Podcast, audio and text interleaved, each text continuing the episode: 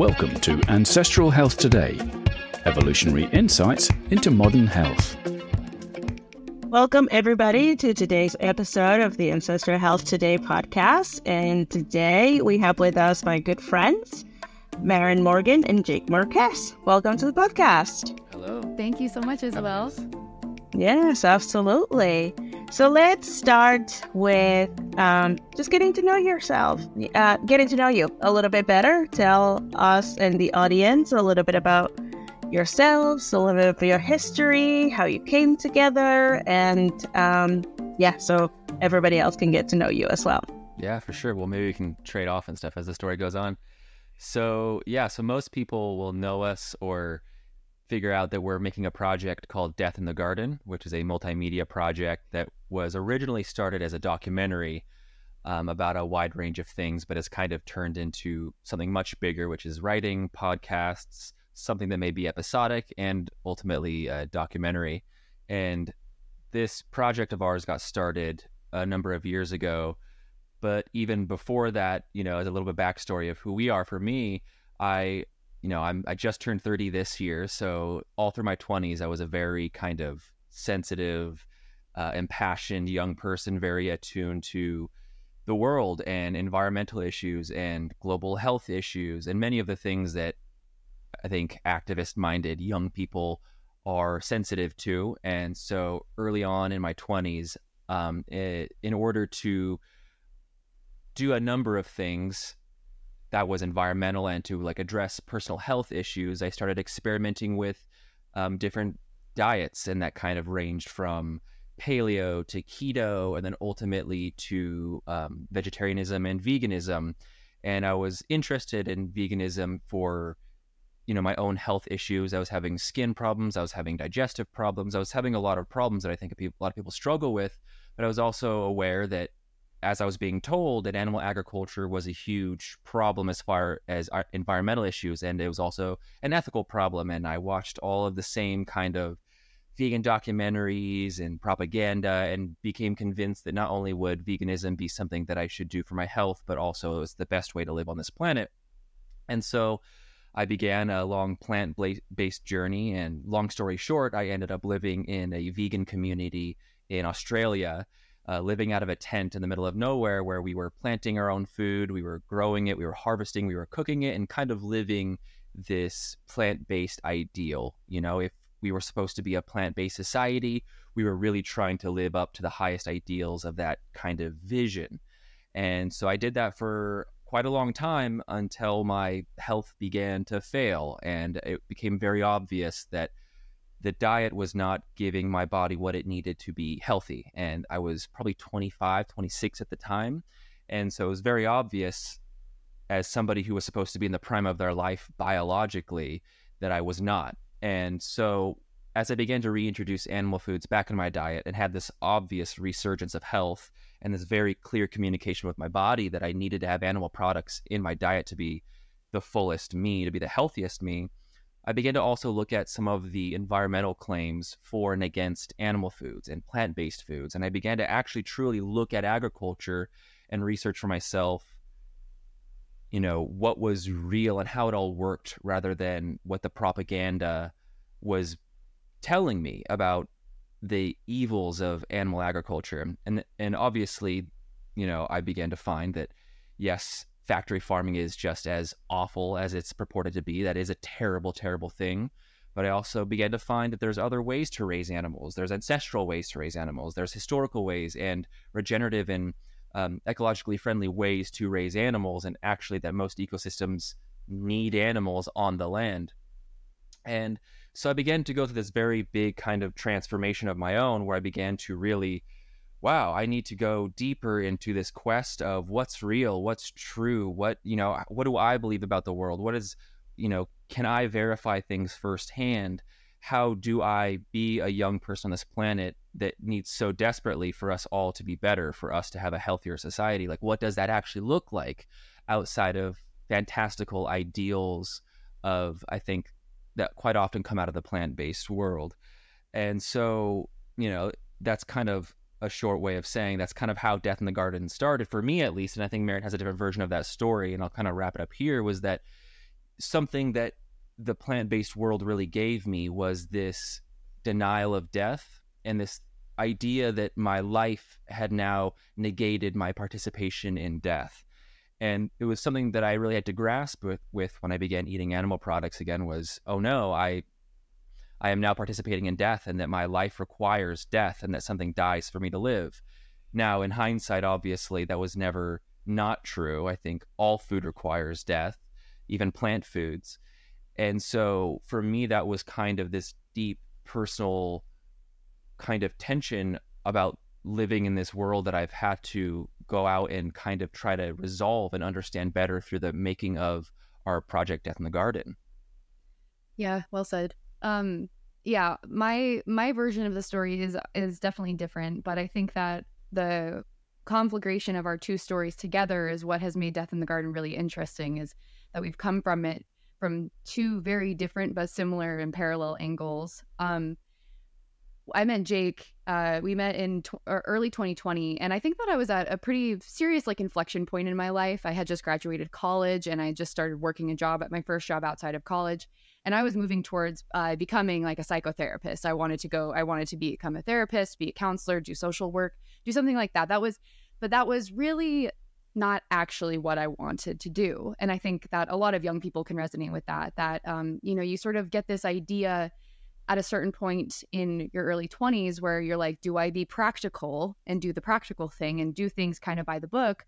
Or do I jump off the cliff and see where I land? And I was kind of riding but like the edge of those two worlds wasn't sure where to go wasn't sure what i was going to do um, i had a pretty good idea like i wanted to move to seattle and go to uw and like they had a really great social work pro- uh, uh, program there that was going to cost me like two hundred thousand dollars in student loan debts. You know, it's like, but but this was like the path forward that seemed to make the most sense. But then when I met Jake, it was like something he he saw within me this side of myself that had I had been in conflict with for a very long time. Throughout my life, I had always been a very very activist minded person as well.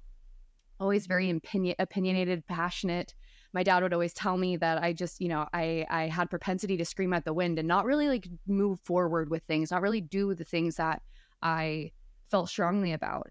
And I would say that that was the case until I was around 18 and you know, there, this is sort of some something p- people will disagree with this and uh, agree with this, but I went on a humanitarian trip, which you know a lot of people would consider voluntourism, and I now that I'm older, I do consider it in more of that that light. Um, regardless, at the time, it was incredibly impactful for me because it was the first time in my life that I realized that my understanding of the world was so unbelievably limited. And like a lot of young people who had a lot of political ideas and a lot of philosophies about the world, I realized like how narrow my view was. And it was so based in this suburban American perspective. And I had never, never gone out of my comfort zone in, in a way that I did when I went on my first humanitarian trip, which was to Cambodia.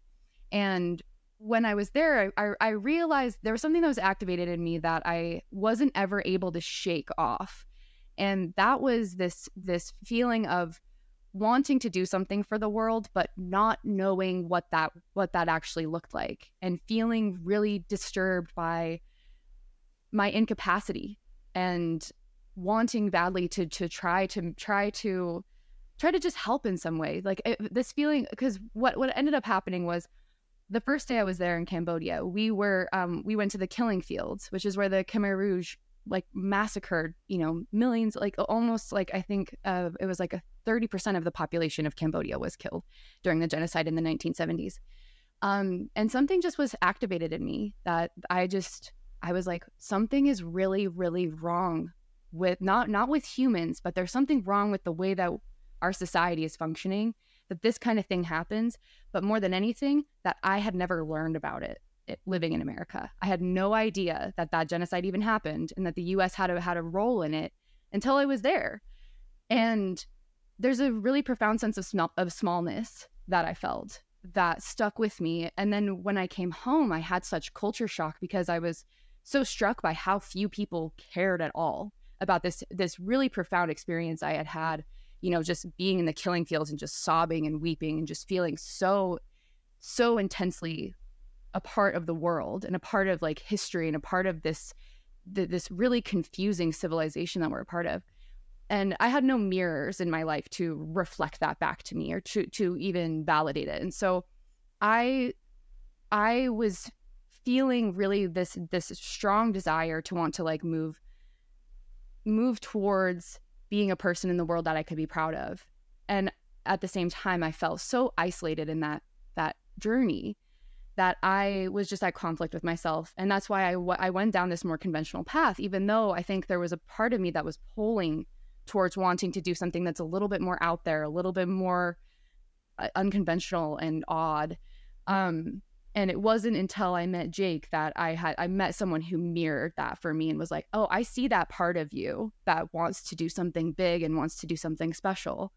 And I had felt very very captivated when we met when he was telling me about his journeys through veganism and then this just this this experience of him reading the vegetarian myth and just having this like eye-opening experience of like, wow, like all of my feelings and discomfort about the way that the world works is validated by other people in the world, that you're not this alien. And so for me, it's like, I think that so much of what has motivated me doing this project is wanting to make sure people know that if you feel like something is off or that something is strange or that things aren't adding up and that your worldview that's built on from the media and, the, and computers and from machines and it isn't based in tangible reality that there's nothing wrong with you for feeling like that's weird and feeling like that there's more to the world and that there's more experiences to be had to be able to understand the actual true complexity of the world. And so I think that those kind of two things together led us on this journey of wanting to explore uh, regenerative agriculture, which it was really incredible because you know you read about these types of things like a lot of people read about agriculture but very few people go out and actually try to experience it and see what see what actually happens on the ground. And from there it was just this again it was this this feeling that i had when i was 18 years old at the at the killing field this feeling of like smallness of like oh my god like the world is so much more complex than i could have ever ever imagined. And ever since it's just continued to unfold like that again and again and again and again. And that's why our project has evolved. It began as this sort of quest to in so many ways like debunk the vegan story um and and just at least add a little nuance to it add add some complexity to it explain that things like regenerative agriculture exist and that death is inherent to life and we can't avoid it and it from there is just sort of expanded into this thing of like wow like if we're if we're trying to address something like climate change we have to understand that there's so many moving parts and there's this it's this web of concerns that need to be addressed and, and understood within like a framework. Otherwise we're just sort of putting out fires and not really knowing where the fire is starting. You know where's the volcano at the center of this that's like that's erupting and just like igniting everything and so that's that's sort of the long-winded way of of describing my background i guess yeah that's great guys and there is so much to unpack there but I want to start with the dietary perspective, right? And um, this is reminding me of a conversation I had last night with my brother in law, Adam. Um, he's a vegetarian and he is one of the very few vegetarians that I see doing it in what I would call, quote unquote, the right way. Um, because it's, um, you know, I don't want the conversation to be perceived as you're against something um, because I know you well, and I know that that's not the the position that you're coming from. Um, but this conversation goes in many different directions, right? and the dietary perspective is one of them. Um, and I find that because we live in such a polarized society nowadays, that has really, really eroded um, the conversation when it comes to diet and human health, right? And we have on one end um, people saying that veganism is the solution for everyone and everything, health and ethics um, and climate change and all of that. And at the other end, now we have people saying that everything we've learned about vegetables is a big lie and that you know everyone should be a, a carnivore and that's where the only real source of nutrition is and you know et cetera et cetera um, and um, not always a fact that truth lies somewhere in the middle but in this case there is so much more complexity and so much more nuance to either of those spectrums and where somebody lands in the middle, right? So we have the current state of health of somebody, which is highly influenced by our industrialized society. We have um, individual ancestry. We have access, which is a big, big part of that. Um, uh, and we have all of the um, issues that go into real the ecosystem that somebody's life ends up being. Um, So I wanted you guys to elaborate a little bit more on your perspective on you know where you're coming from in terms of that dietary conversation and how meat fits into it, how vegetables fit into it, how the entirety of the agricultural system fits into it, um, and where can people look at for sources of information? Yeah, this is great. And this is a topic that we could go on forever on because food is infinitely complex and food systems are also, infinitely complex and fascinating.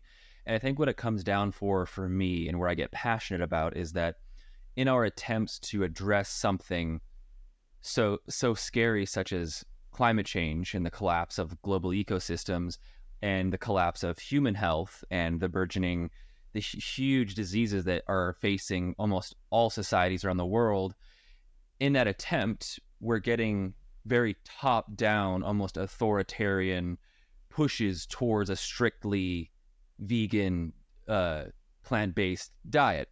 And personally, I have no problem with anybody who wants to be vegetarian or vegan. I think, especially vegetarianism, can work for a lot of people health wise. And I think it's also very important to understand that the context of our lives and our societies and where we live actually plays a huge factor in what we eat. And so, from either side, if there is some sort of authoritarian um, very strict push towards eating in any way that doesn't take in the context of individual and cultural and environmental contexts, then we've gone astray.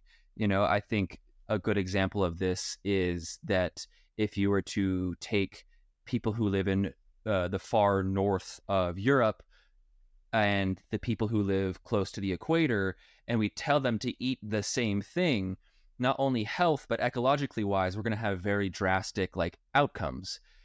That you you can't grow mangoes and avocados or most plant foods as some you know the farther north you go that becomes an impossibility. So if we're talking about the environmental impacts of that thing that becomes intangible. Then you can only animal foods can be grown in certain locales whereas compared to closer to the equator, plant foods and fruits are grown in abundance naturally very easily. And that's the most ecologically viable thing as well. And I think we have to look at this from a very broad stroke on humanity sometimes where we have we do have to find genera- uh, generalities that there is no strictly vegan society ever in human history until the modern age of like modern veganism that doesn't exist and so that can give us a lot of indications on maybe some steps towards some ideal ish diet towards humanity. And so that's where I come. And I also think that living, you know, we're in suburbia right now. And I think any food that comes into suburbia is an environmental catastrophe. You know, there's nothing around me, none of my food comes anywhere near me.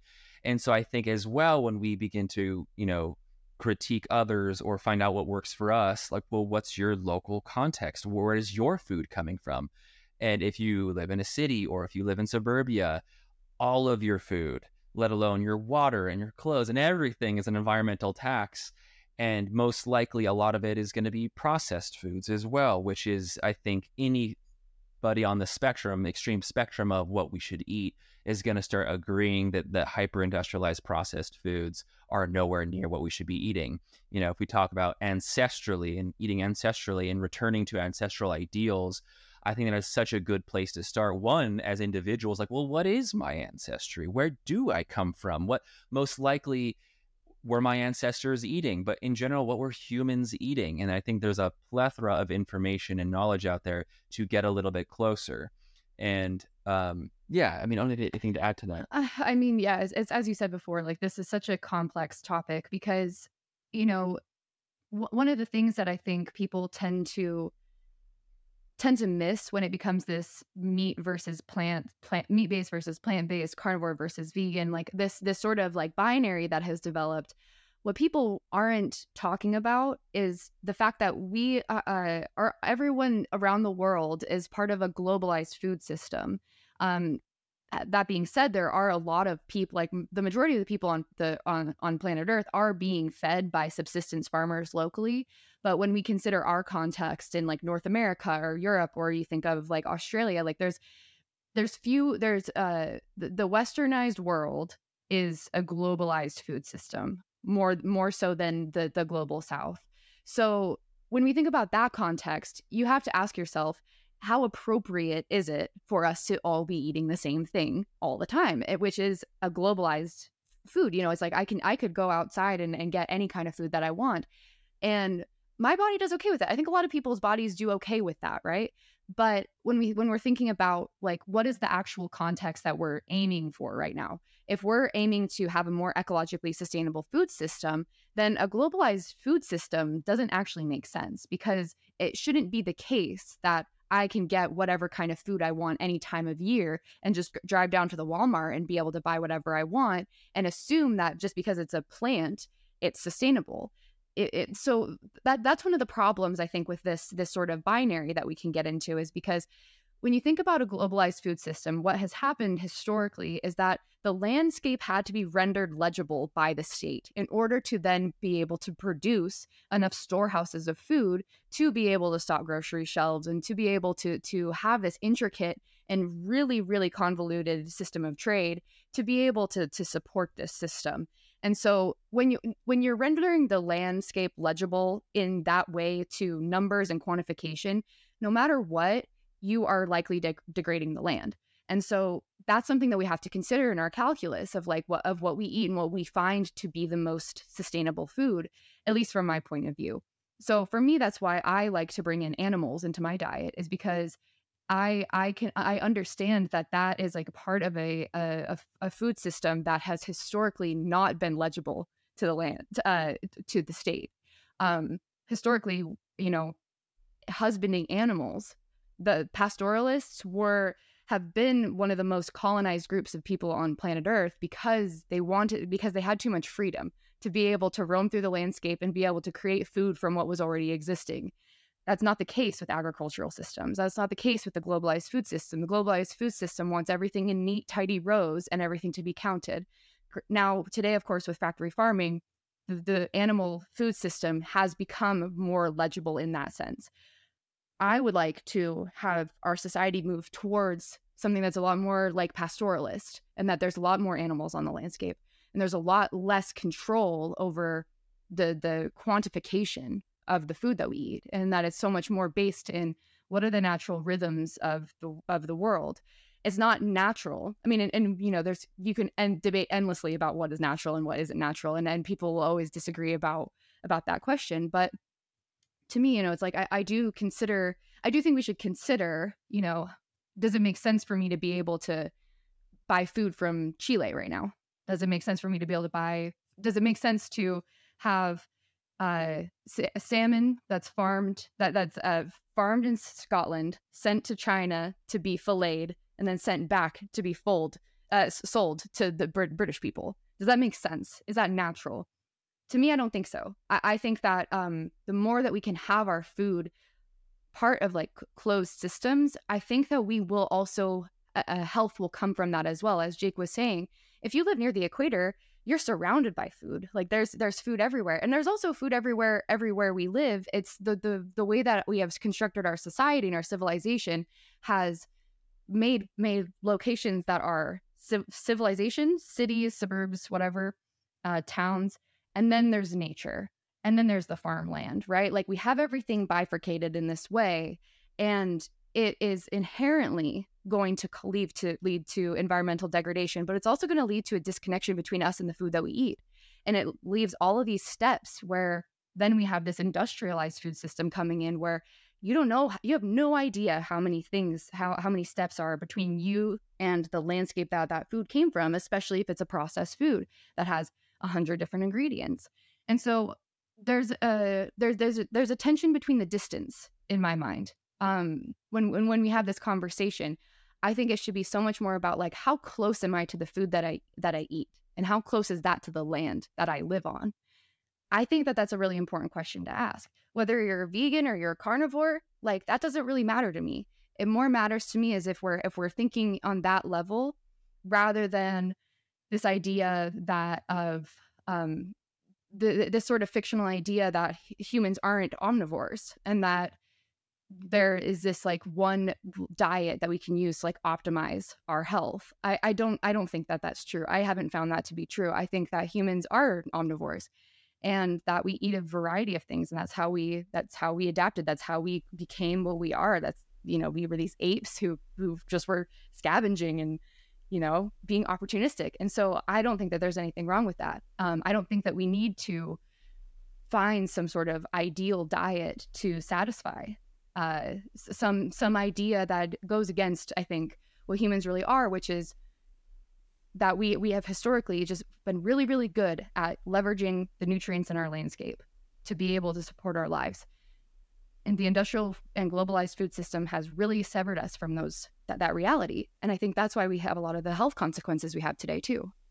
Yeah, I fully agree with that from um, a health, environmental, and um, probably every perspective that you can feed into that. But that also adds another layer of complexity. And it's the fact that we do live in within the industrialized um, food system and industrialized societies um, that drive pretty much everything that we do. Mm-hmm. So, one of the things that I really struggle with is at the core, I know and advise that eating as local as possible is the best solution, right, for everybody, whatever your landscape is. But the complexity that that adds into it is accessibility and cost. Mm-hmm. Because as of right now, the way our system is, being able to do that is a very privileged position.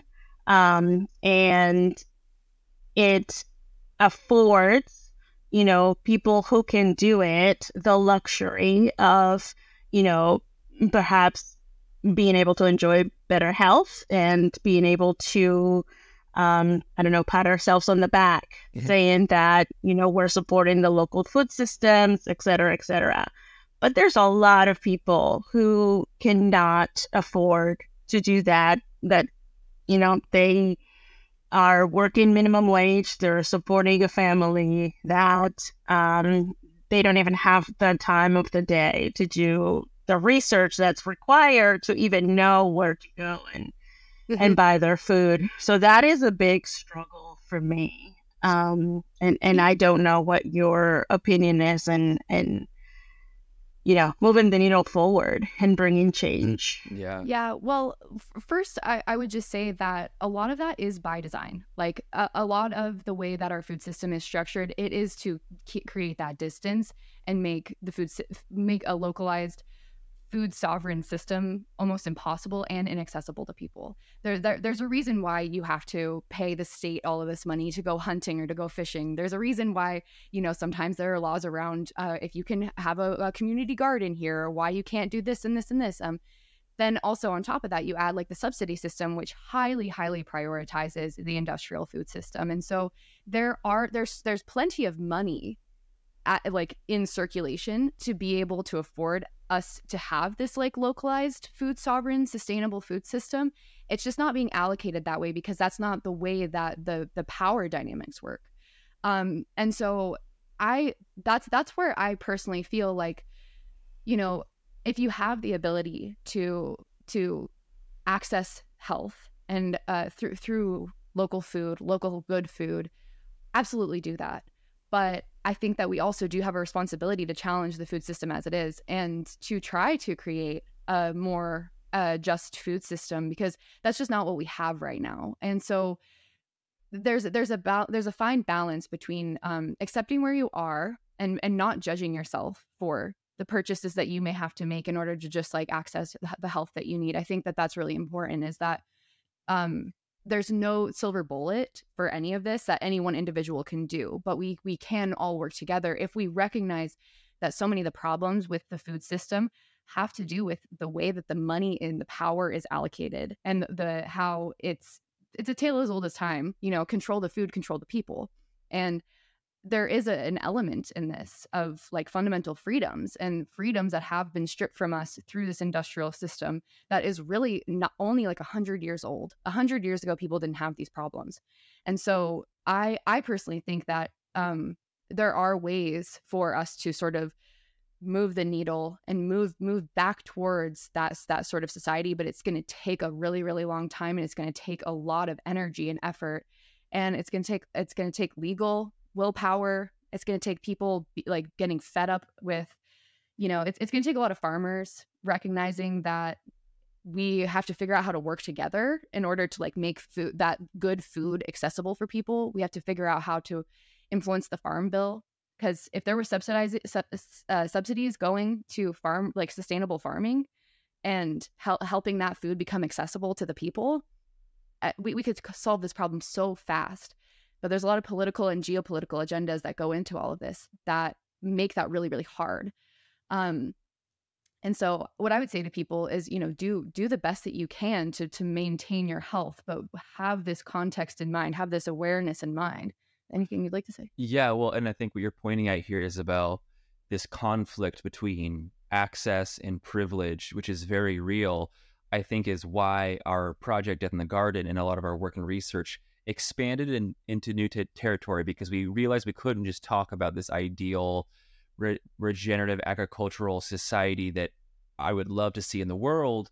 I think it led us to wonder, well, why? Why has it always been this way? Has access to food and health always been a privilege for the very few? How did we end up in this situation and how do we get ourselves out of this situation? And that's why we've our our work has moved towards really ultimately looking at civilization and human modern societies through the lens of agriculture and the history of agriculture and r- talking about the enclosure movement talking about how it in fact wasn't a novelty and it wasn't a privilege for most humans to or uh, let me rephrase that that most humans up until a very recent t- time it, it, it was a given that the healthiest most nutrient dense uh, foods and environments were given to everybody. That's that's where our bodies ancestrally developed was in the most healthy, vibrant ecosystems full of the most abundant, healthy food. That's just how our ancestors. That's why we went everywhere on the planet is because we went and settled in the most biodiverse, lush, abundant places on Earth, and that's what our bodies still expect. Our bodies are still expecting that we're going to get the most nutrient dense foods every single day. And I think that's why we're having so many diseases in the modern era is because our bodies are expecting something that we've had for hundreds of thousands of years. And uh, up until 10,000 years ago, that wasn't the story. And so I think for us to have food justice and for us to solve the environmental crisis and for us to solve the health crisis, we really have to look at these basic fundamental features of civilization, which have enclosed all human societies have enclosed all ecosystems and land and access to land and made it a privilege to have what our bodies are used to having as a basic fundamental right. What I believe. I truly believe that every human, I don't understand why we've built a society in which it's not a given right that every human just gets the best food every day and that we have to squabble and fight for even just a few bites of something that our bodies really need. And that's the vision I have is to get back to a place. And if we're going to envision and work together and collaborate in a society and a civilization, well, why isn't that at the basic fundamental level of how we build our societies? Because we've done it the exact opposite way. And our societies and our food systems has been built upon an exactly inverted pyramid of that idea. And so for me, that's where it gets interesting. And I think that's where we should all really fight to and I think that kind of ties into a lot of what people are saying now that a lot of injustice happens on an almost environmental level to begin with. Yeah. And if I might just add as well, you know, and I think that I think that's why my I I fundamentally do disagree with this like industrial vegan plant-based worldview is because to me it's just a continuation of that enclosure movement. It's a continuation of this globalized food system. It's a continuation of these these these systems that are the the are part of the fundamental problem, right? Like there's there's so many problems that we can talk about, but I when I when I look towards like what could be a solution, what what could we look moving forward?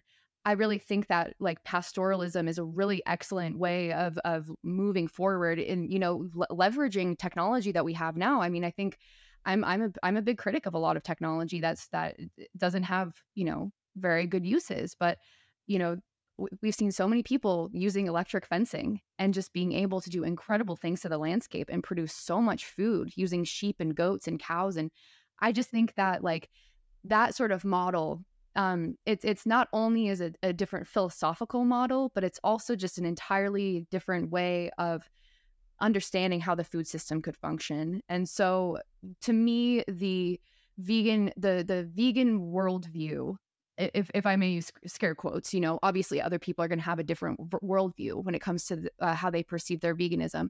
But the overarching Bill Gatesian kind of idea of pushing the entire world p- towards plant based, industrially produced uh, processed foods, that idea is a very very specific idea that to me is based in this state state control this civilizational control this way of maintaining the status quo exactly as it is putting a little green bow it's not even green but putting a green bow on it and telling people that everything's okay situation normal no worries we're good. My point of view is that there's everything is wrong with the system itself. The system itself needs to be reconstructed into something that's more more humane but also just more human. Is pastoralism is a very very human activity. So is horticulture so is agriculture but this industrial scale machine based agriculture is not. It's a different it's a different kind of thing entirely yeah, and let's let's talk a little bit about um, that industrial food system, but from the perspective of death, um, because again, and I want everybody to you know look at things from the context that we're coming from. It's not a pick on veganism, you know, uh, perspective, but that's the conversation only because that has been framed as the solution to you know health problems and uh, environmental problems and so forth and so on. Um, and the reason why i say that you know my brother-in-law is one of the few people that i know that do he's not a vegan he's a vegetarian that do vegetarianism right is because i know that he is um, you know buying local foods and supporting farmers and um, cooking from scratch um, and doing all of these things and, and not judging other people for, you know, their dietary choices. Um, but again, it comes from, you know, a, a, great amount of privilege to be able to do that. And I'm on the same boat. I do a lot of the same things. Uh, not from a vegetarian perspective, um, I'm an omnivore, but also, you know, realize that that access that I have is very limited uh, to other people. But the conversation around death is another one that gets uh, brought into the ethics of animal agriculture. And um, I think we need to put the caveat that we all agree that industrial animal farming is horrific and that uh, that system, along with the entire system, is, is entirely wrong. Um, but the ideal that you can not kill anything, not kill animals in order to um, you know, live and have your food and um, sustain yourself. It's just, it just comes from a place of not understanding ecosystems, right? So, can we talk a little bit more about that? Absolutely. This is our favorite topic. I love this topic. So the reasons uh, you know I went vegan, I think most people go vegan or plant based or change their diet or become an environmentalist are usually four reasons. Environmental reasons: we want a healthy planet to live on. We want human health. We all want to do things that provide good outcomes for humans. We want animal ethics. I mean, who doesn't love animals? Who who wants to do cruel things to animals? We all want to live in a way that takes. We all have pets, and we love our pets. And why would we do? Why would we kill and hurt our pets? Why would we torture animals? We all want to do right by animals. And then there's like the fourth quasi reason why some people would go vegetarian or vegan. It was part of the reason I went is kind of a quasi spiritual connection to some higher vibration. I want to connect to Mother Nature all four really good intentions. I mean, if anybody has those intentions for their life and for their actions on this planet, you're my friend. I love you. That's those are great intentions. And so that's that, that's the reason I went out into the world trying to be vegetarian and vegan and living in a vegan community and living that vegan lifestyle was for those four intentions.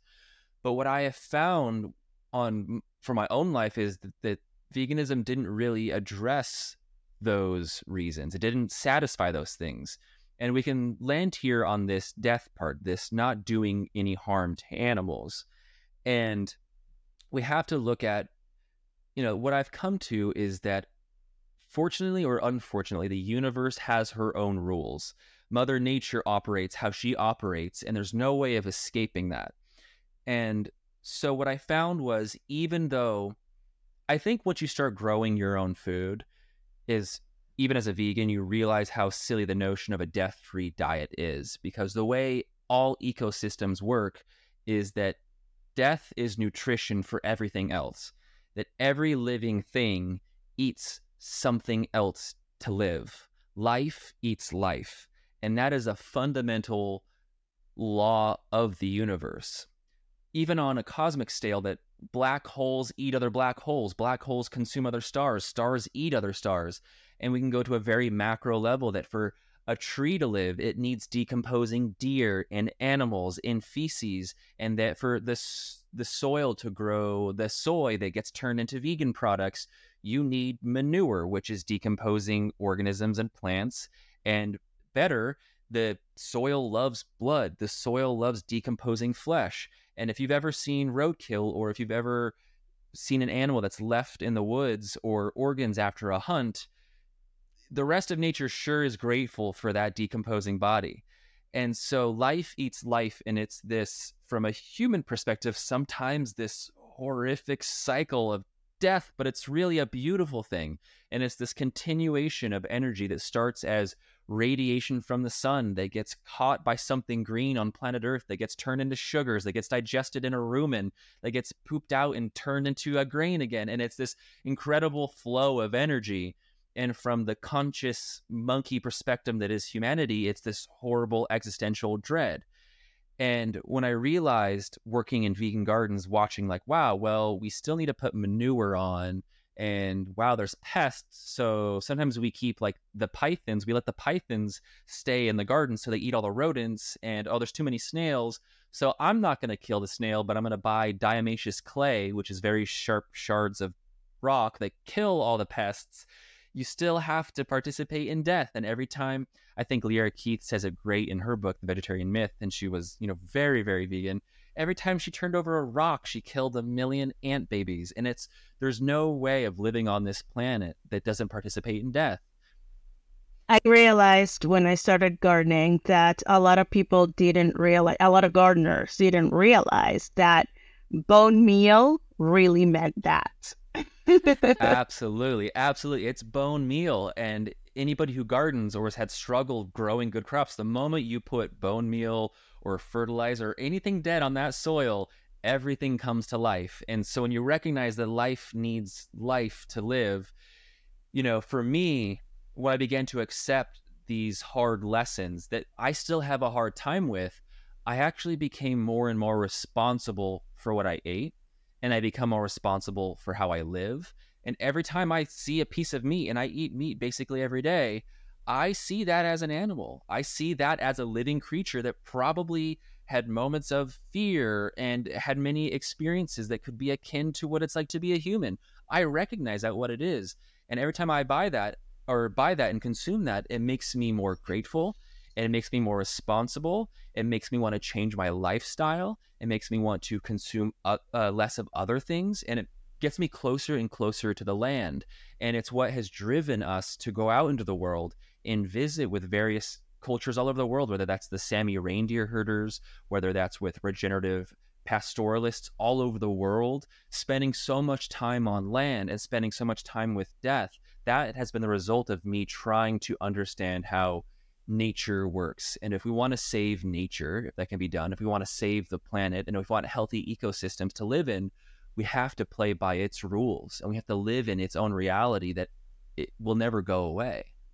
Yeah. And, you know, I think that there, there's many ways to sort of angle this, you know, because I think a lot of people may hear that and still be like, but death, death is the most horrible thing in the world. Like, death is the thing I want to avoid at all costs. Like, death is the worst thing that will befall us all.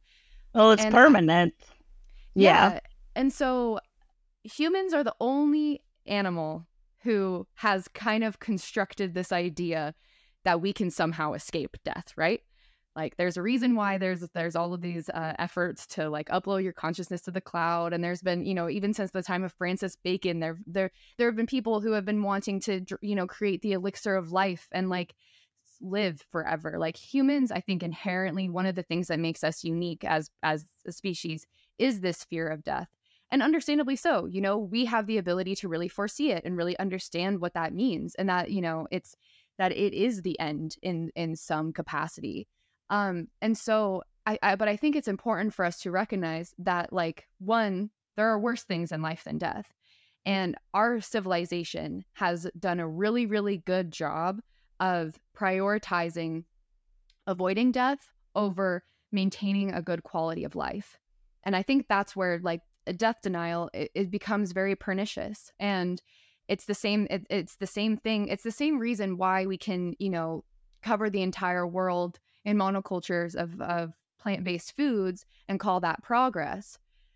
It's the same sort of idea as you know li- living lives that aren't full and aren't full are, aren't full of life be, eh, eh, in an attempt to avoid death. You know, one of the things that I think about a lot is the way that often death is considered this failure or it's a, considered a cruelty and I don't think that that's always the case. I think that it's it's often can feel like that because it feels like the only thing that we have because every day we have some sort of subconscious awareness that one day it's going to be my turn.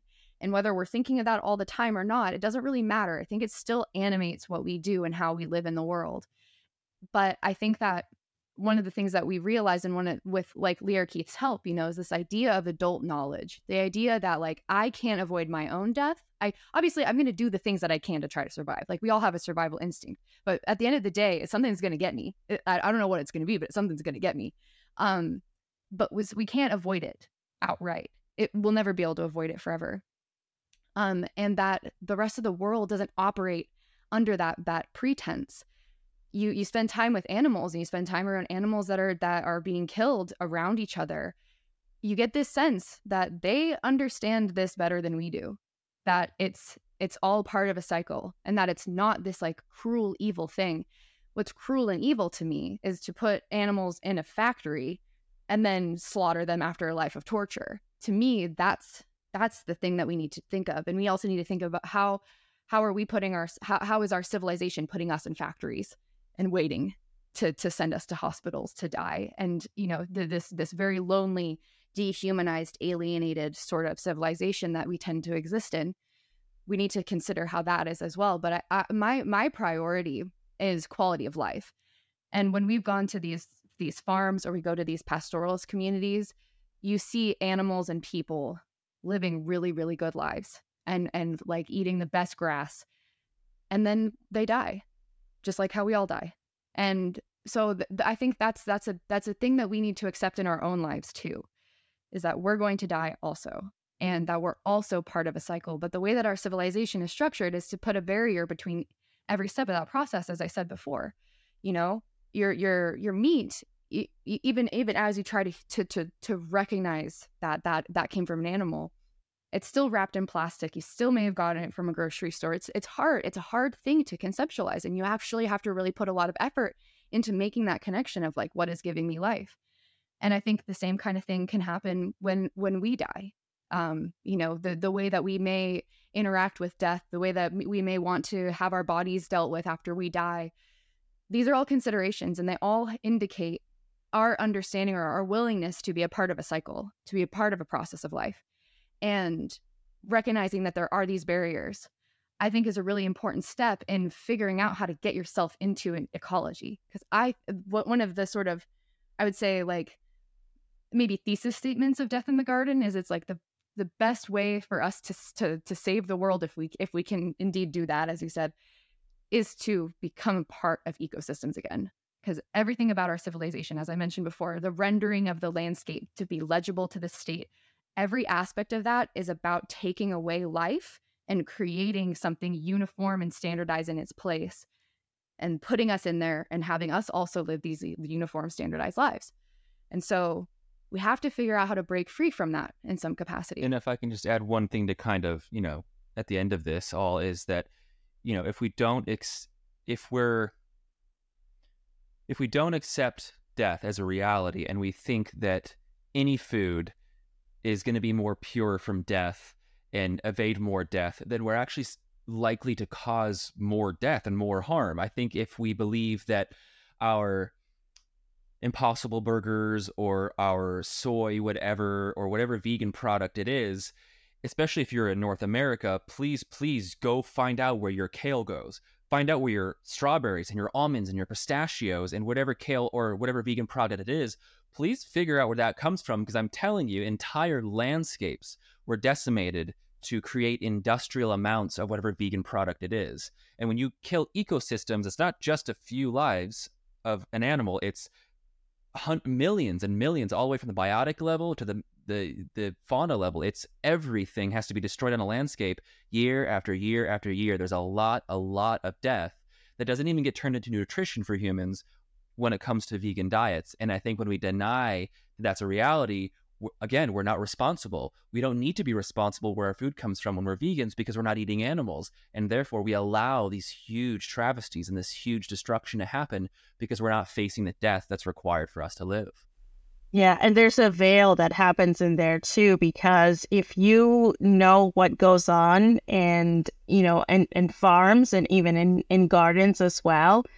um, you have pests, right? That are eating your crops and you don't want them as farmers and you don't want them as gardeners because it's going to damage your end product. So, um, at a garden level, you know, I can either take a pesticide, whether that's synthetic or, or organic, right? And decimate that pest. But I'm going to be ultimately consuming that. And instead, I can bring in predators that consume that pest. And then there are other predators that, you know, consume those predators. So that cycle is completely integrated. But the reality is that death is still happening. It is just happening in a way that is ecologically sound and that benefits the entire system. And a lot of people don't realize that farmers will bring in hunters to kill deers that are eating the crops, right? Um, and if you do that in an ecologically sound way, you're bringing in all of the um, all of the steps of that food chain within that ecology. And ultimately, you're creating a much more sound environment that is going to benefit human health as well without decimating your ecosystem. And I think that the, the gap in that knowledge is so big that allows us to pretend that we're eating food and that no death was caused in, in the process. Absolutely. And on top of that too you know the landscape really needs the death too you know and so that's you know i think that's one of the things that i would squabble with some uh, not all but like some maybe more conventional regenerative farmers who are le- less interested in maybe moving towards transforming the USDA system to be more um, more more comfortable with having uh, field harvests Um, because for me, I, I think it's really, really important for the landscape to have that blood, to have the guts, to have the the decaying flesh of animals. Um, and, and you know, and maybe that is also a reason why so much of our food had lacks so many nutrients is because we've really removed the death. We've put it into a, a big slaughterhouse, and that those nutrients don't go back into the landscape where they came from and so there's also a problem there and i think uh, obviously the onus isn't isn't also isn't just on farmers it's on it's on it's on everybody it's on it's on people wanting to like move move towards a, a, a, more localized food system but i personally think that the death on on the landscape is really really important and it's also something that i think everybody should make an effort to try to witness you know is like like go see that piece of land where that animal died and see it just like erupt with life after at every stage of decomposition even when the animals come like you you know the animal will first die and it's like covered in insects and you think like oh my god where did all these come from? Like it's just it's gross but it's like this pulsating of life that's breaking it down making that that animal be able to be useful to these even smaller decomposers and to the plants. But then it's just it's always this incredible eruption and i think that that's a really profound thing for us to see is that like that's that's the way that nature has like set itself up is that it utilizes all of the the parts of us back into the land. And every step of our system has has taken that away and put it somewhere else and disconnected every step. And so the more that we can kind of bring those things back together the the better the better our, our society is going to be the healthier we're going to be i mean that's my that's my theory like and and I hope I can spend my life like practicing that and and bringing that in and see and testing that. But that's my theory. Yeah, that's that's well said. So let's pivot a little bit towards the environmental aspect, and everything is um, layered and integrated, but those things tend to be separated as well in the conversations. Um, and we have a lot of blaming animal agriculture um, for all of the environmental pitfalls. Um, and I know that figures get presented in the way that skew, um, you know, people's understanding of what's really going on.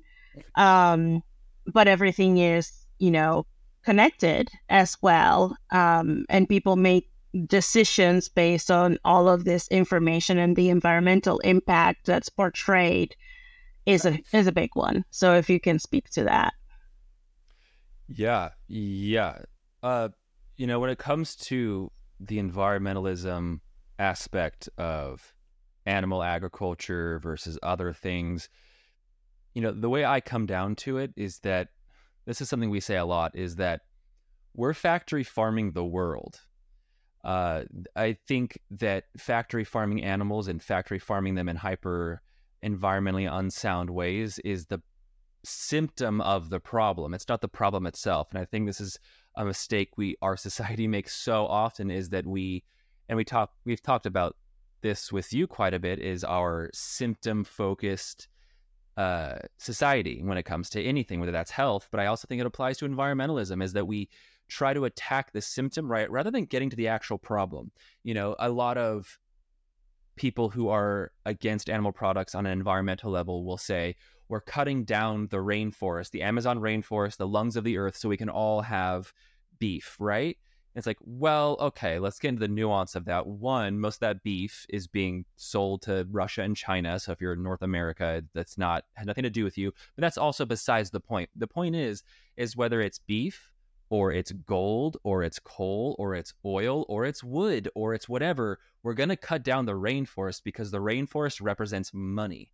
It has nothing to do with beef. Beef just, in, in, in many cases, the beef is the end product. Actually first some a company will go into the rainforest and say well there's a bunch of balsa wood. Let's cut that turn down turn it into cheap ikea furniture or windmills or houses or whatever it is because balsa wood's very eh, you know you can make a lot of money off of that and then they find well actually there's like a, there's some minerals buried here so let's you know force the local indigenous people to dig up all these mines to sell a bunch of minerals on the economic market and then once that's tapped then they're like yeah let it go to pasture and put the cows there and then everybody says oh we're cutting down the rainforest the cows i'm like no, they're just trying to make money off of this area of land. The problem isn't the cows. The problem is the capitalistic marketplace that incentivizes factory farming the world. We're trying to turn everything into money. The market doesn't want to stop growing. And so that's where I get to. I'm like, I, am glad people are upset about the rainforest being cut down, but it's a little myopic to say it's cows' faults. If we all went vegan, they're still going to cut down the rainforest. They're still going to cut it down for money somehow. It's like, you know, so that's where I get to with the environmentalism thing. But I do want to say there are real environmental concerns when it comes to animal husbandry. But it's still, again, it's not the animal's fault. It's because we need cheap product for the market, right? We need to grow a bunch of alfalfa. So let's make a monoculture of alfalfa to force feed to cows in feedlots so we can have really cheap regular beef for fast food restaurants because nobody wants to pay a good price for high quality beef.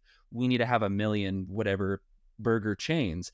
And so it's never the problem, it's always the symptom of the real problem. If we want to stop destroying the environment through the tool of cow, then we should fix the real problem, which, which is the economic incentive to do so. Yeah, and you know, I think that a lot of people also maybe don't understand the history behind like how how how did factory farming begin? It's like we kind of are just like trying to tackle the problem of factory farming by eliminating it without understanding where it came from. And you know, one of the critiques of factory farming, which is which is a true critique, is that it does use a considerable amount of grain and land to cr- produce the grain. But I think the question that people sometimes neglect to ask is, but why are we producing that much grain in the first place? And it's a really simple answer. Uh, you know, a- around World War II, we started producing incredible stockpiles of food for the war effort.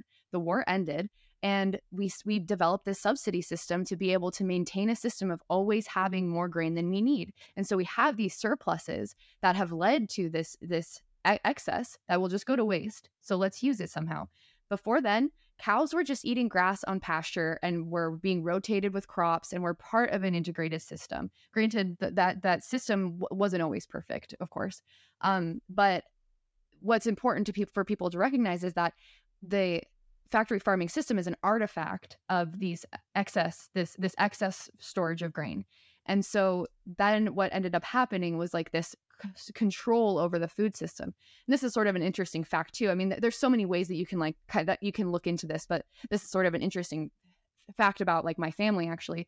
My um my great great great grandfather he was the the person who uh he patented the refrigerated rail car because he was he was like a meat baron in Illinois and uh, like it, there's like this I or no sorry Indiana. There's a town called Hammond Indi- Hammond Indiana and that's where he had his factory and you know Chicago became the meat packing center of the country when the railroad system became came into the fold in the late 1800s he was a big part of that his patent ended up needing to be modified and it, and they ended up fixing it and so it wasn't that's not the ra- rail car that ended up taking over but up until that point, people were eating from within their localized landscapes. It wasn't until the railroad system began, and then also later on, like a, a few decades later, this these surpluses of grain that then allowed for this factory farming system to really develop. Because before, it wouldn't have, it didn't make sense. I mean, they were doing cattle drives from California to to Chicago. Now you can just kill them in California and ship them, you know, ship them in the refrigerated rail car. So do you see what I'm saying? Like it's like well, there's yeah. To, correct me, but just to make it clear, is like the only reason you can feed cows grain is because it's cheap because yeah. the government subsidizes it. That's the only way. Otherwise, it's not economically viable. Right, but like the whole the whole process of the industrialization, the that that that phase of the industrial revolution was to create efficient, cheap systems for all kinds of products, all kinds of commodities.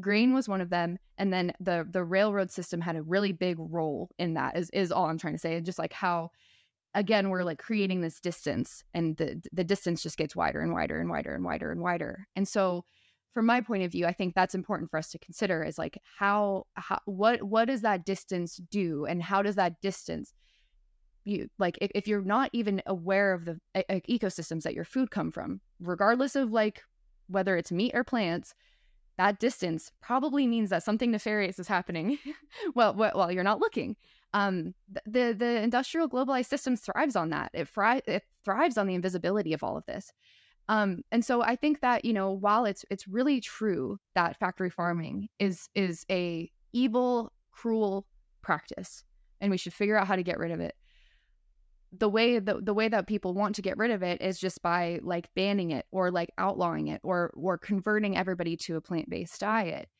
I think that we are wasting a lot of potential a lot of land potential by presuming that we should just convert those those corn fields the corn and soy fields that are being fed to the livestock in a system that is inherently destructive Converting that to human food doesn't resolve the issue of that landscape being destroyed to create a commodity. So whether you're whether you're feeding it to people or you're feeding it to animals, to me that the problem is what we're doing to the landscape. It's not about like the direction of like how the of, of how the food is getting to me. That's the, the, inherently the problem. And so I, I just think that people need to consider um that the, the, there's more than one way of looking at all of this and there's deeper ways that we can kind of mine this these ideas and mine our own understanding of of how these systems work because it makes sense when you hear when you hear that cows are destroying the world with their farts and all this stuff and they're producing so much methane right? It makes sense eh, on a like mathematical level like oh well if they're producing all the methane then like we need to get rid of them but if you don't have an understanding of how other ecologies work and other ecosystems work you might not know that you know the, actually the, the biggest source of methane on earth are wetlands and wetlands are like incredibly important ecosystems. And so you know I'm, I'm kind of doing this in a little roundabout way but it's like it's more that if we can get a little bit more contextual about these metrics that we want to throw around and we want to like leverage our arguments on we have to consider how do all how does all of this fit into this wider web am i making sense? Yeah. Yeah. Yeah, even at a at a smaller scale, looking at what you said about the symptoms and just addressing symptoms, that is a symptom that has gotten an incredible amount of focus um, lately, right?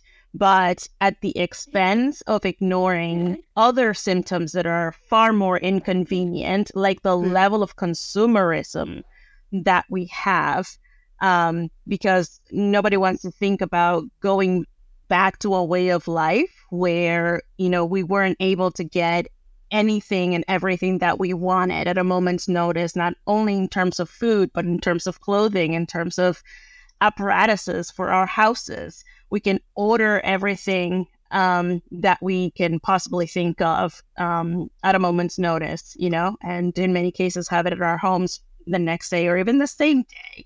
Mm-hmm. Um, and the level of extraction that goes into this, that it's harmful to human health and to planetary health, is incredibly destructive and incredibly pervasive um, right now. But looking at everything as a system and looking at it holistically and putting our attention mm-hmm. into um, making an impact that is that goes towards the system itself. It's very cumbersome and it's it's it makes you feel very impotent right?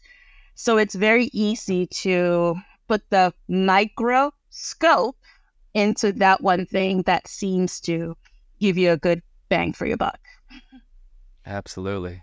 Yeah. Yeah, yeah. yeah i and and you know i have a lot of empathy for for everyone right now. Um because when there's so many converging crises, of course you want to find the thing that's going to be make everything feel okay. Make you feel like you have some control or some certainty about at least your actions on earth. I really understand that. And I, I understand, you know, vividly what it feels like sometimes when I just need to like numb out and how I participate in these systems too and how how impotent I feel, you know, and I think that impotent leads to you know more consumerism all more of the more of the things that we want to move away from. Um i i think that the powerlessness that we all feel often in the face of these these great trials of this age it's really easy to to want to just turn it off and to just go shopping or just go do something or pretend like you're not part of the problem. And so for me it's like i i i wish um I wish we were more comfortable as a as a society to admit that we're all part of the problem, but that we're also not necessarily all to blame and that there's the the blame is so diffuse from my point of view. And most people are trying to eke out a good life and trying to do the best that they can and we're part of systems that incentivize uh, incentivize this distance and incentivize this destruction. And those systems are more powerful than us as individuals. So i you know i just I, I have a lot of empathy for people trying to figure out how to make all of this make sense and also just like live our lives and be happy and like have friends friendships and like love and you know it's it's really challenging.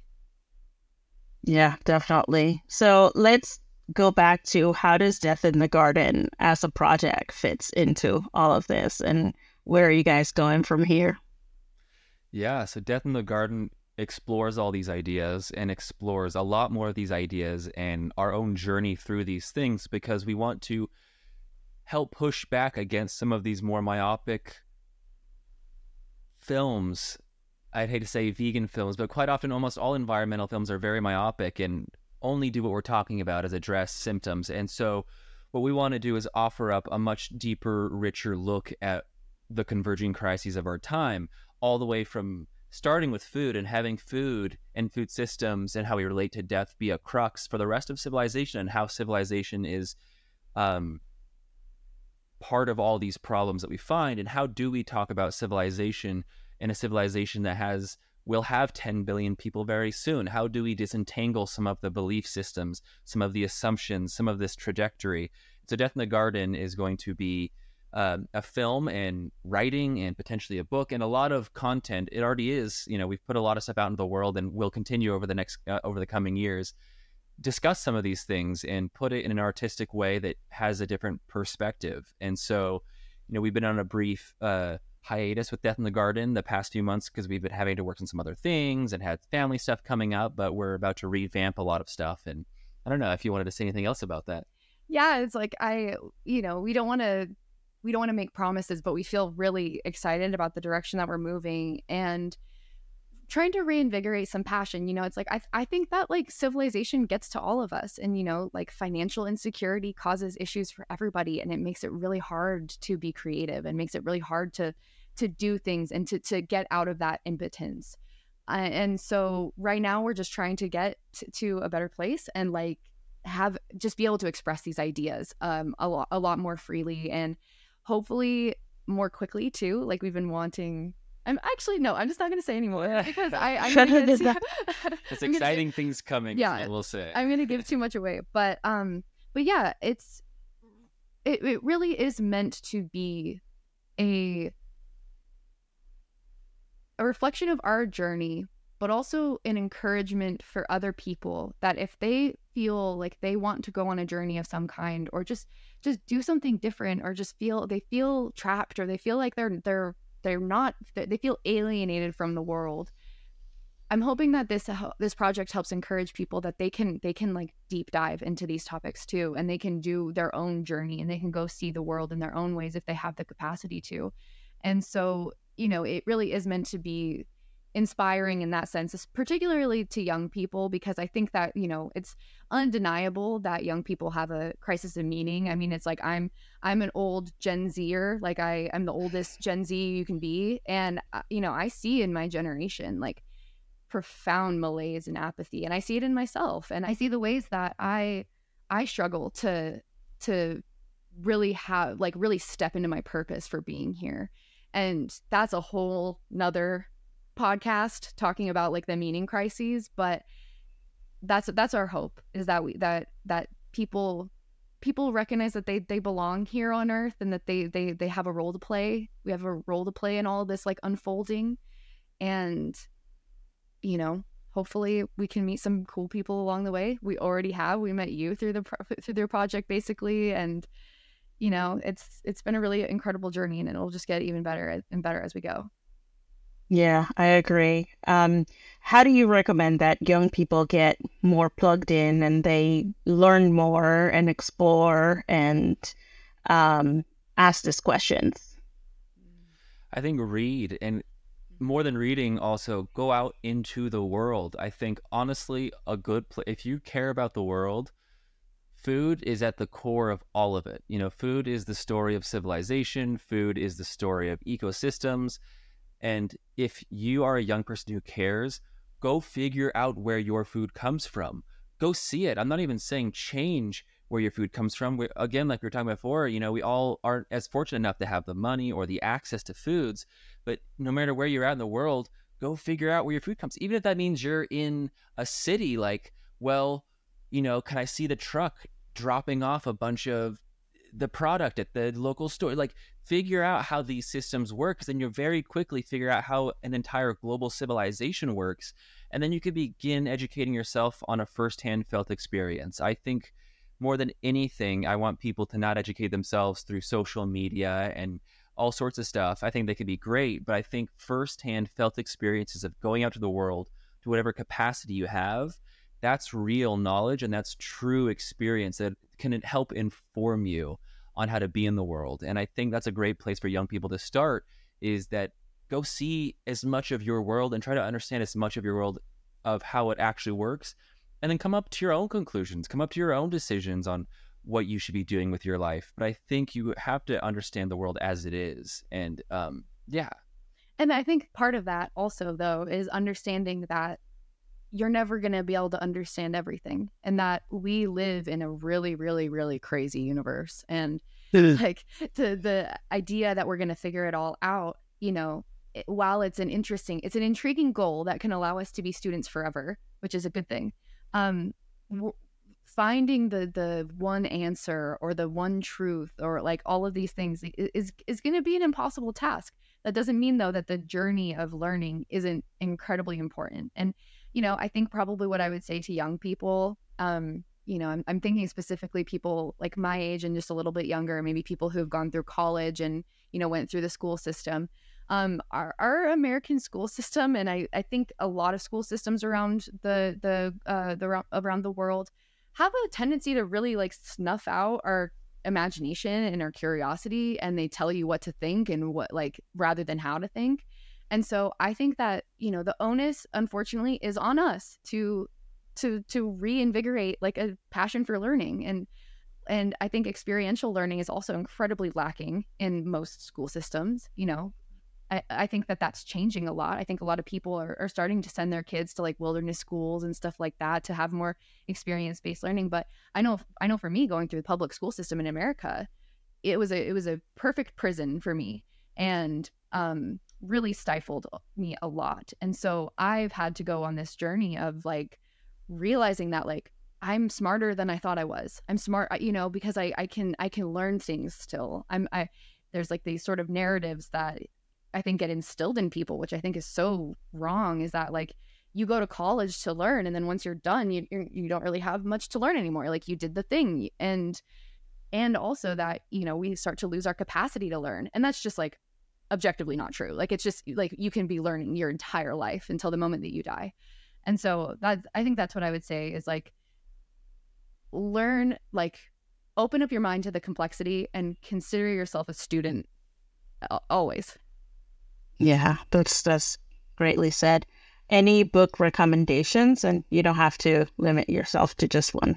Oh well, that's such a. I mean, oh, so many. It's. I know you have a big stack. We have so many books. Let's go with the um, introductory ones, maybe.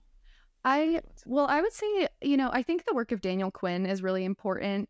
If if your goal is to at least start thinking about the world a little bit differently, um, you know, there, there's a lot of books that I've read since reading Daniel Quinn's work that had I read it bef- them before, I might have just like gobbled it up and like believed everything that I read. And now I have a lot better discernment because of reading Daniel Quinn's work. So Ishmael is is obviously the his his one of my like, favorites. Yeah. Yeah, his seminal text. I also think anybody who's interested in food and this conversation about vegetarianism, veganism, and death and how agriculture actually works, The Vegetarian Myth by Lierre Keith, I think is probably the only book you really need when it comes to so much of what we're talking about. I think it says everything in a beautiful, poetic way. And it's a fantastic book. Yeah, and you know, other things that we sort of touched on but didn't really deep dive into, stuff that I'm really interested in is the the way that our society has been built around like machines and and what does that mean for us how does that impact our physiology our psychology how does it impact how we treat each other and treat the world um like lewis mumford is an incredible resource for that um but also morris berman uh, has some really excellent books as well. Um, you know, I I tend to gravitate recently towards uh, books that were written in the the mid uh, the mid 20th century because I find that there is an interesting point there's an interesting point of view of people who were alive during that time and who were witnessing more of the transition but they were able to see that they were able to see like modernity coming um whereas i think often a lot of environmental books that have come out more recently um or books that are trying to discuss civilization there is a tendency to take civilization as it is for granted and not to question so much like how we got here and why and where are we going. And so that's that's sort of what i gravitate towards um and they're also just written better like people were smarter back then but for modern ones i will add to that civilized to death i think that I we don't say. tend to think about it because we talk to chris all the time but you know yeah. it's a it's definitely uh such a great resource as well. Oh, absolutely. Yeah. Civilized to death 100%. Civilized to yeah. death opened my mind so much to um uh understanding the ways that the enclosure movement has has worked not only on communities but just on society as a whole. You know this idea of being a part of a human zoo that we have like created this enclosure that we don't really like to live in and that we feel trapped in and that that causes us all these like neuroses and problems and stuff that has been a very very informative idea in my mind. So yeah i'd absolutely recommend that as like a modern text that crit- critiques civilization. Um yeah, I mean, God, uh, there uh, there are so many. Uh, I'm saying, don't even get her started. But I'll tell you all the books. I'll just add one more. Um, I personally really like Paul Kingsnorth, uh, and so so does James. Oh yes, yes. His book, uh, "Confessions of a Recovering Environmentalist," I think is really beautiful because one of the sort of uh, oh, and I have an sorry, I, have another one after this too. but um, but uh, I, I think one of the things that uh, you you'll find if you dive into these topics is that there is like a sort of like a progress oriented group um you can call them technotopian if you want uh yeah. and then there's like a more romantic oriented group and the more romantic oriented group are like want to, to have more connection to the land and I have a real dis- discomfort with the quantification and mechanization of, of the world and i would say I, I lean more in that direction for sure um obviously there are caveats to both worldviews and there are there are good things and bad things but i definitely lean more in the like romantic way and i think uh, paul kingsnorth is is definitely more in that that realm as well so if, if that if that resonates i think that people would really like that but if you want a little bit more understanding of the difference between those two worldviews uh, the wizard and the prophet is like the best text to try to understand this and it's written by Charles C. Mann and it's about um it's about two different scientists uh, from the early 20th century, one representing this this movement towards this technotopian rendering the landscape legible turning everything into numbers and and and uh, me- mechanizing and manipulating nature. And then the other and, and I, uh, yeah it's um I can't ever pronounce his last name so I'm not even gonna try. But um the other is is is the more romantic conservative kind of worldview and you it shows the the negatives of both but also really kind of presents it in a really neutral way. And it's just a really, really valuable text if you want to kind of understand more also the history of agriculture. Norman Borlaug is the technotopian within this book. Um, and he's he's the guy who like he created the green revolution he's the reason he's one of the reasons why our food system our industrial food system is the way that it is and so if you want to understand the food system you kind of have to understand norman borlaug one more the alchemy of air that one is really incredible if you want to understand uh, the history of uh, nitrogen fertilizer. That's amazing. Um, Sorry. the Wizard and the Seaman is one that I haven't read, but I am going to throw in one more introductory one as the relationship um, with um, the ecology and how you interact with the world, and that's braiding sweetgrass. Yes. So, yeah. Yeah. Absolutely. That's amazing. Yeah. That, yeah. That's the book that you, if, if you want to fall in love with the world again, that's the book yes. to read. yes, absolutely. Um, so where can people find you? So people can find us. We're gonna try to, I think, start posting more on Instagram again. We haven't in a really, really long time, but we're Death in the Garden on Instagram. Uh, deathinthegarden.substack.com is where we have our writings, and that's also where we host our podcast uh where are this is a we're gonna start a youtube channel so you'll be able to find us there in the new year. Eventually. And then deathinthegarden.org. Mhm. And then on any um, podcast platform, just put in Death in the Garden and you'll see our little cow skull white logo. Mhm. Yeah, and I think that's I think that's all. Yeah. Yeah. Wonderful. So exciting. And Twitter is also, or X, Yeah, um, is Yeah. Death in the Garden as well. it's like death underscore the garden. Um, and then also our production company is Arqetype Media, which if you go to arqetypemedia.com, you can see our show reel as well. Wonderful. Well, thank you so much for being here today and for um, lending your amazing voices to our audience. I hope that everybody goes out and checks you out. And I know that I have learned so much from you, and I hold you in really, really high esteem, dear friends, and very, very smart. And I know that your heart is just looking to do really great things in this world. So thank you for all that. well, thank so you. And likewise, Isabel, we've learned so much from you too. So thank you. Thank you. Thank you. Thank you. Thanks for joining us on this episode of Ancestral Health Today. We hope you enjoyed our discussion on how evolutionary insights can inform modern health practices. Be sure to subscribe to our podcast to catch future episodes.